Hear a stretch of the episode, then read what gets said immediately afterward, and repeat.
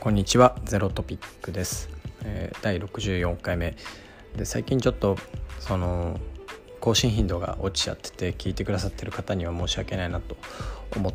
ています。で今ちょうど4連休の最終日で、まあ、たまたま少し時間を一人の時間を確保できたのでまあなんか一本撮ろうかなと思って話してます。で今日ちょっと何について撮ろうかなと思ってた時にちょっと考えたのが僕なんかこうあの結婚が早かったんですよね。20えー、っと何歳だ？4歳。25になった瞬間ぐらいかな。に、えっと、今の妻と結婚して、まあ、そこから、えー、かれこれ8年ですかね。結婚生活は8年でただその前からえー、っと何年だ？2年ぐらい同棲してたんでまあ10年ぐらいもう一緒にほぼずっとその一人の女性とこう人生を一緒に暮らしてるっていうようなところです。でまあその結婚も早くてであとは割とそのなんですかねまあ僕がまあその自他ともに認める子煩悩というか子供好きだったりまあ、なんか育休取ってて昔あの歌手の愛さんと一緒にそのなんだろう女性とか男性の育児参加みたいなテーマでハフィントン・ポストさんでそのインタビュー記事を作成していただいたこととかもあったりしてなんかそこそこそういうそのいいパパみたいな認知があるのか、えー、まあ、自分ではねなんかあんまりこう俺はいいパパだぜって思うことはないですけど、まあ、そういう認知があるみたいで結構実はその結婚について相談をいただくことが多いんですよね。あともう一つなんかきっかけあったのかなその2019年の1月に「その愛するということ」っていう本についてのテーマを取り扱ったブログの記事を書いていてそれちょっとリンクも貼っておこうかなと思うんですけどもまあ、こともあってその、まあ愛、愛とは何だみたいなとか、まあ、結婚って何だみたいな話を多分ちょこちょこその外に発信する機会もあったせいか、まあ、その結婚について相談をいただくことが、えー、意外と多いです。ね。ねこんなちょっとこわもてというか怖い感じのむしろその地方のマイルドヤンキーみたいなルックスをしてるのに結婚について相談を受けるっていう、まあ、結構受けるなと思うんですけど あのでえー、っとでその結婚の相談を受ける相手が、まあ、どういう人が多いかっていうと、まあ、圧倒的に女性の方から相談を受けることが多くってでしかもその20代前半の方が最近はすごい多いんですよね。最近というかそうですねここ3年ぐらいですかね。ちょうど起業する前後ぐらいかな。からまあ3年この3年ぐらいの間そうですね年に3から5人ぐらいの方からご相談を受けることが、ま、結構多いです。まあ、その中には実はもう結婚されてるっていうような方からもご相談を受けることが多いです。でこうバイネームでうんぬんっていうのはまあ当然プライバシーの問題があるのでしないんですけどもやっぱなんでその今結婚っていうものに対してこうなんだろうな疑問が生まれてたりとかでそれを相談するっていう、えー、行為に起きてるのかみたいなのを背景をなんかちょっと考えてみたりすることがありで、まあ、その内容をちょっとこうベラベラと話せればいいなと思っています。で、えー、どっから入ろうかな。何だろう。ちょっと最近の時代整理みたいな、まあ、結婚というものの時代整理みたいなのがいいのかな。で言うとその結婚って今はって基本的には自由恋愛の延長にあるものっていう位置づけだと思うんですけどもそのもっと以前要は戦前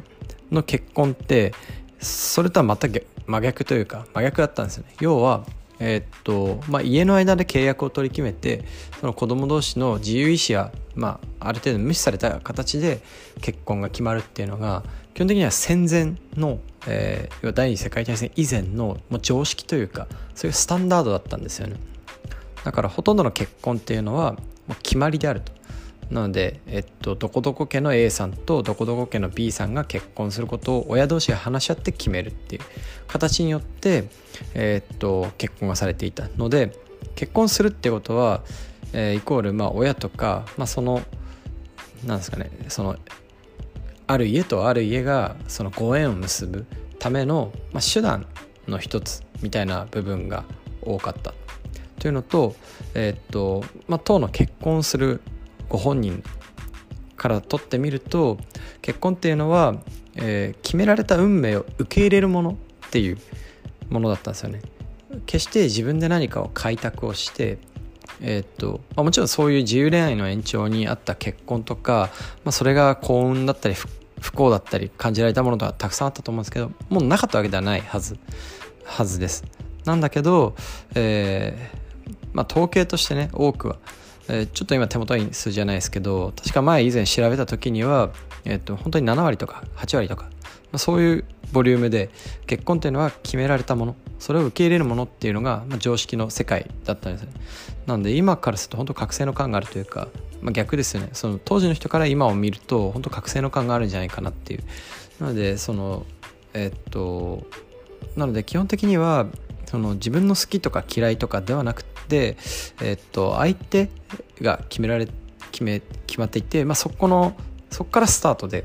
そこからどうやってその相手と関係を構築していったりその過程っていうものを築いていったり、まあ、あるいはその相手を出世もしくは自分がこう出世出世するというかその身を立てて、え、っと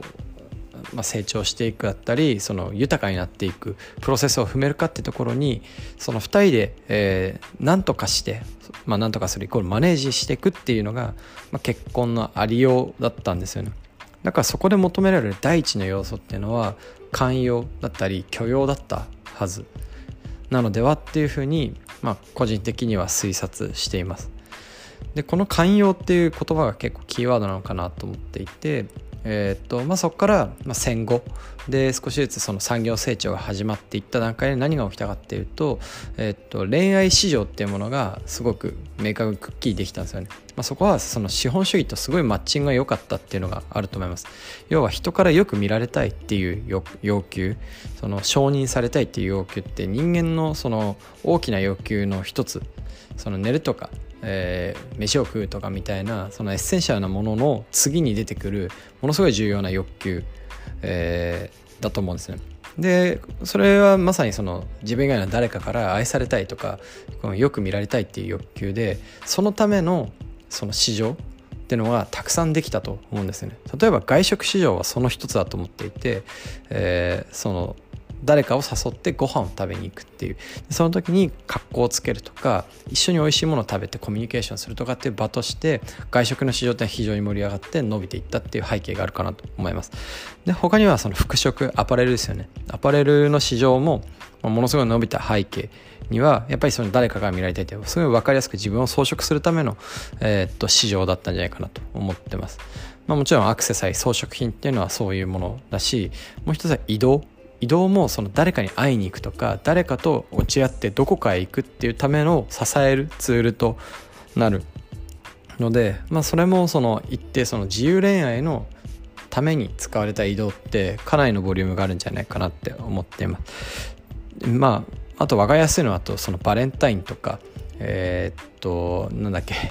あのハロウィンとかみたいなイベントとかも基本的にはそういう恋愛市場を盛り上げるための、えー、っとまあ、なんだ企業サイドだったりの思惑が、えーまあ、乗っかった市場になってるっていうのは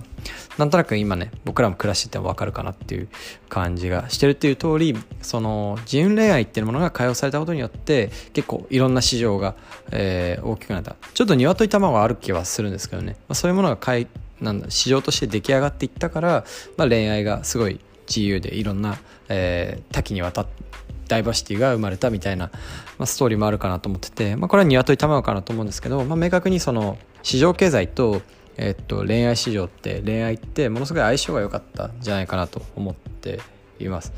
で結婚ってものがすごい位置づけが変わって要はファネルがぐわっと組み替わってこの自由恋愛の延長にあるものにどんどん変わってったと思うんですよ、でえーまあ、その詳細なのは基本的に今ってお見合いによる結婚っていうのはすごい少なくなってるっていうのはその少佐かなと思ってます。でこれがゆえに起きてることって何かっていうとまずその結婚するために必要なものって寛容さじゃなくて自分に合う人を選ぶっていうその何ですかね神秘性の判断。神秘性自分にこう持つ軸とかになってきたんじゃないかなっていうふうに思っています。まあ自分ってどういう人が好きなんだっけって自分を知るとか、まあ、あるいは、えー、それに合う相手を探す探しに行くための市場にエントリー、まあ、お金を払ったりその移動とか時間をかけてえー、まあ、合コン行くとかね、まあ、あるいはそういう自分が好きな趣味と同じような趣味が好きな人を探すっていう意味であればライブ会場に行くとか、えー、まあ、僕はそういう形では恋愛しなかったんで分かんないですけども、まあ、とにかくそういういろんなマーケットに自分の身を投じて相手を探すっていう行為が始まった。でこれはそのお見合いのの時代というかあの親が決めた婚姻の関係の中には絶対に含まれてなかったようなむしろその結婚した後にあるようなプロセスだったはずですよね。まあ、これがすごい逆転してこうガラッとパネルが組み替わったと。っていうそのなんですかね結婚自体の在り方が、まあ、すごい時代によって大きく変わってるので過去の延長で結婚って今どういうものかっていうのを語るのは結構無理があるのかなっていうふうに思っています。まあ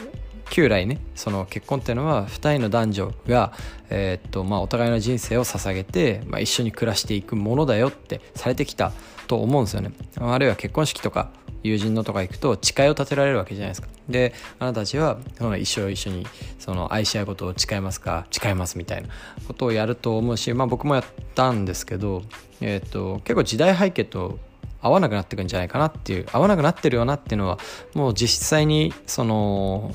多くの人が感じていることでじゃあ改めて結婚ってなんやねんみたいなのがあるのかなと思ってます。でそれについてこう、まあ、自分もその10年ぐらい一人女性まあ、一人の他人とね連れ添って生きてきて思う中でやっぱそのえー、っとまあ、時代としてはその人って結婚するために人を選ぶっていうことになるのでそれを逆に言うと選ばない人をたくさん選ぶっていうことにもなるんですよね。要は不寛容さを自分に植え付けていくってことがその恋愛市場だったり結婚市場で自分が結婚するために絶対必要になるんですよ。不寛容にならないと多くの人を受け入れてると結婚なんか絶対できない。だから不寛容になるのは自然の行為だし、えー、あるいは SNS とかそういうツールいろんな発達しているツールもそういうものを増長するために作られてるんじゃないかなって思うくらい、えー、なんだ自由恋愛の方向を向いてるんですよね。その自由恋愛というか、まあ、不寛容を加速させる方に向いてるんじゃないかなと思ってます、まあ、それは SNS って分かる通りいいものとか悪いもの極端にいいもの極端に悪いものとかそういうものがポンと多くの目の多くの人の目にさらされるようなシステムになっていて、えーと、それはなぜそうなってるかっていうと人がそれを望んでるからなんですよね。望んでるからライクをするしライクをするから多くの人に見られるしっていう、まあ、そのループがあるのはもうこれ人の欲求に司っているので変えられないんじゃないかなと思っています。がゆえに、えーと、より不寛容ってすごく大きくなっていくかなと思っています。っていう時代にその誰かっていう人を、えーと、結婚するっていうのは最終的に割と 2way ドアではなくて 1way ドアに近い意思決定、えー、っていうのは、まあ、なんか今も昔も変わらない中で、えーとまあ、自由恋愛の市場があるので、まあ、試すことは多くのケースでできるようになったわけじゃないですか。とはいえ人って変わり続けるのでなんかその時点で自分に合う人はどうかって探すことって実はほとんど無意味なんじゃないかなっていうふうに思ってるんですよね。どちらかというとそうではなくて覚悟を決めるとかのことの方に近くってもうこれから変わり続ける自分と相手の生活を受け入れていくとか、まあ、相手のいいところがここで悪いところがここで合計すると、えー、プラスマイナス0点。この人はプラスマイナス60点。でこの人は60点に今まで出会った中で一番高いからこの人にしようみたいなそういうゲームでは絶対になくてなんていうかもっと人を飲み込んでいく。そのまあ、もう完全に寛容するような世界じゃないと、まあ、そもそも成立しないなって思ってるんですよね。えっとまあいいとこもあるし悪いとこもあるんですよね。人なんで。でそれはなんか まあ僕は正直欠点だらけの人間なのであまりその人のいいところ悪いところうんぬんっていうのは言えないなとは思いつつもやっぱその相手に対してもあこういうとこはよくてこういうとこは自分と合ってないなって感じることってやっぱりあるんですよね。それは自分がそう望んでなくてもやっぱ合ってしまう。でもそうなそういう状況においてもなんか相手っていうものを関与するというか受け入れて理解をしようとしてで、えっと、理解を進めた上でじゃあ例えばこの妻はなぜこういう行動をとってるのかとかこういう発言をするのかっていう理解を試みた上で自分を調整していくっていうのが結婚において要はその結婚という契約を交わした後に、えー、し続けなきゃいけないこと。なので自分を変えていくっていうのが、えー、っとまあ、この結婚ってものの本質なんじゃないかなっていうふうに思ってます。でこの関係って実は別に結婚だけによらなくねっていうふうに思っていて自分と大切な人の関係ってそうあるべきじゃないかなっていうふうに思うんですよね。なので LGBT って言われるようななんかこの人を受け入れたいっていう人を見つけて決めてその人を一緒に生けていくっていう覚悟を持つ。でそれを宣言するってことにおいては男女ってあまり関係ないしわざわざその婚姻届っていう契約書で、えー、まあ、文字に落とすようなものでもないし、えー、もう少しその己のアティテュードというか態度とか覚悟とかもっとそういう精神的な部分の成長を試みることなんじゃないかなっていうふうに思っていてそれがなんか昔から言われてるような結婚っていう概念とやっぱちょっと違ってきたりうんとそういう覚悟とかそのスピリチュアルな部分での自分の格を上げていくっていう部分をの優先度ってなかなか上げづらかったりみたいなのが、まあ、今の結婚を考える上での難しさなのかなと思ってます。で子育ても出産とかも似たものかなと思ってて結局子供を授かってこの世にこう産み落とすってことはやっぱその育てていく命を預かる責任を負うことだと思うんですね。まあ、ちょっとどっかのなんか SNS を見ていて、えー、っとまあ、子供が子供が生まれてるけどもうそれが自分と合わなくてもうその子を育てるってことを放棄するっていう選択肢も絶対あった方がいいみたいななんか論調をちょっと見たことがあったんですけど個人的にはやっぱそれはまあもちろんその寛容性って意味ではそうそうなのかもしれないですけどやっぱすごい疑問があるかなと思っててなんか子供を産む時ってその絶対に話し合うことがあるかなと思うんですが例えば障害を持って生まれてきたらどうするかとかえー、っと、えー、何ですかね例えばこう生まれてすぐ死んじゃうような病気を持って生まれてきたらどうするかっていうのって絶対に親になろうとする瞬間には考えるし話し合うんじゃないかなと思うんですよね。でそれを話し合った上でやっぱり出産っていうのはすべきだしそれは多くの人を巻き込んでる。少なくともその子供の命っていうものを巻き込んでる以上は、まあ、絶対に決めなきゃいけない覚悟があると思っていてその上においてはやっぱりその 2way みたいな考え方ってちょっと違うんじゃないかなっていう個人的には思ってるんですよね、えー、なんか話それちゃってきたら、えー、まあ置いといてえー、っとまあそう。あのなんで、まあ、結婚とか出産みたいなものってやっぱりそのまあ己もしくは相手も含めたそのそのなんですかね共同体コミュニティとしてのなんか覚悟を決めていくみたいな。で覚悟を決めた上で、まあ、どんなことがあれば受け入れていくみたいな姿勢が必要で、まあ、それこそ結婚というかもう少し上の概念を愛するっていうことなんじゃないかなっていうふうに思っています。でやっぱそれその相談戻ってくとね相談を受けていく中で一番すごい感じるのが女性の方は割とそのそうその覚悟を決めるのが早いんですよね。早いというか早めざるを得ない。それはその明確にやっぱこうタイムリミットみたいなものをすごく意識されているからだなと思います。で意識しなきゃいけない理由はすごく分かりやすいですよね。例えば身体的にその子供を産むっていう作業って女性の方しかできないけどそれを本当できるタイムリミットって明確に決まってるわけじゃないですか、まあ、明確とは言えないかもしれないですけど例えば世の中には50歳過ぎて出産された方とかもいらっしゃるけど基本的にはそのすごいリスクが高くって、えー、できるだけ安全に、えー、子供を産むにはやっぱ何歳までみたいなこう一定の目安って誰にでもあるのかなと思ってます。でそれまでに何かのこういくつかの意思決定をしなきゃいけないわけじゃないですか。この誰かを誰かと暮らすことを決めるとかその人の子供を産むことを決めるとかみたいな形で、まあのまあ、非常に重いというか重い覚悟を決めなきゃいけなくてそれがあるがゆえに逆算していくと20歳になる前とかから、まあ、すごく意識をされてたり問題意識を持ってたりするんですよ。で、えー、反対の男性側は全然決まってないんですよねそんなとこ要は男性側は別にその出産におけるリスクってほとんどしょうがないし、まあ、簡単に言うとそう精子が出ればまあ、それはやろうと思ったらいつでもできるっていうので、まあ、ものすごい自由意志に自分を委ねられる期間が長いんですよね。えー、っていうこともあってなんかタイムリミットがない男性とタイムリミットがある女性みたいなすごいちょっとあの乱暴な区切り方をしてしまうけど、えーまあ、そういうところもあって問題意識がすり合わないっていうのが、えー、っと問題意識とか目線がすり合わないとかあとその覚悟を決めるっていうことをお互いにしなきゃいけないのにお互いができないっていう自分はできてるけど相手に求めるのが求めるのもなんか違うしなみたいな。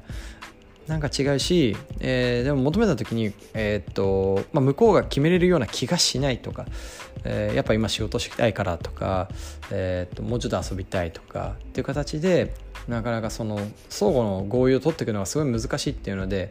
えっとまあ、それが結構根本的なこうすり合わない種になってるんじゃないかなっていうふうに思っています。で、まあ、だからなんだっていうのもあるんですよね。その男性側に「いやお前早く結婚して覚悟を決めろよ」みたいなことを僕が言うのとか野暮じゃないですか。っていうのもあってなんかこれってめちゃくちゃ難しい問題で基本的にはどんどんどんどんそのすれ違っていく世界になっていくんじゃないかなっていうふうに思っています。がゆえのそのなんだろうな。愛するっていうことを通じて自分を変えたい自分を成長するっていう機会がやっぱなんかどんどん失われていってしまってるんじゃないかなっていうのがなんか個人的にはすごいいろんなものにその良くない影響もあるんじゃないかなっていうふうには思っているところですね。まあそのなんだろうな。良くないことがある裏でいい裏でいいことも絶対に起きてるとは思うんですけどもなんかやっぱ個人的にちょっと古臭い価値観かもしれないですけども決まってる人ってかっこいいなって思うんですよね。その女性とか男性とか関係なく。その腹が決まってる人というかで決まった上でちゃんと行動できてたりとかえー、っと何でしょうね。そのなんかものすごい精神的だけどその相手を受け入れるっていうことを経験してる人っておくぐってるなっていう感じがするなと思っていてこのなんか結婚して長くその相手と関係を築くとか家族ってものを、えー、っとどういう位置づけにしてでどう運営していくのかっていうポリシーがあってそれをしっかり守ってる人はなんか個人的にはかっこいいなと思ってるしその精神のレベルがすごく高いところにあるのでなんか仕事もすごい任せやすいなっていうふうに思うっていうのが最近はちょっと思うところですかね、まあ、相談を受けたりしながら。うん。そのね、ソフトウェアとかスタートアップについて語りますみたいなチャンネルのディスクリプションに書いてるのに結婚とか愛について語り出すっていう謎のチャンネルになったんですけど、まあ、ぜひなんかわあの僕のこのゼロトピック聞いてくださってる方には20代の男性が一番多いっていうふうに出てるんですよね。えー、っと4割と6割なんかそのぐらい6割とか60%とかは確か20代の男性でまあ多分若い方が多いと思うんですけどもその、まあ、もしねその身の回りにすごく大事にしたいような方がいらっしゃるっていう場合が場合があれ、まあ、方がいらっしゃったらそのぜひちょっと一回考えてみてほしいしなんか一回話し合ってみてほしいなと思うんですよね。そのどう考えてるかっていうのこれ別にその恋愛の延長に結婚を置けっていうわけではなくてその人間としてその他の最も大事な人に向き合う時にどういう精神で向き合おうとしてるのかっていうのってなんか最も重要な価値観の一つだと思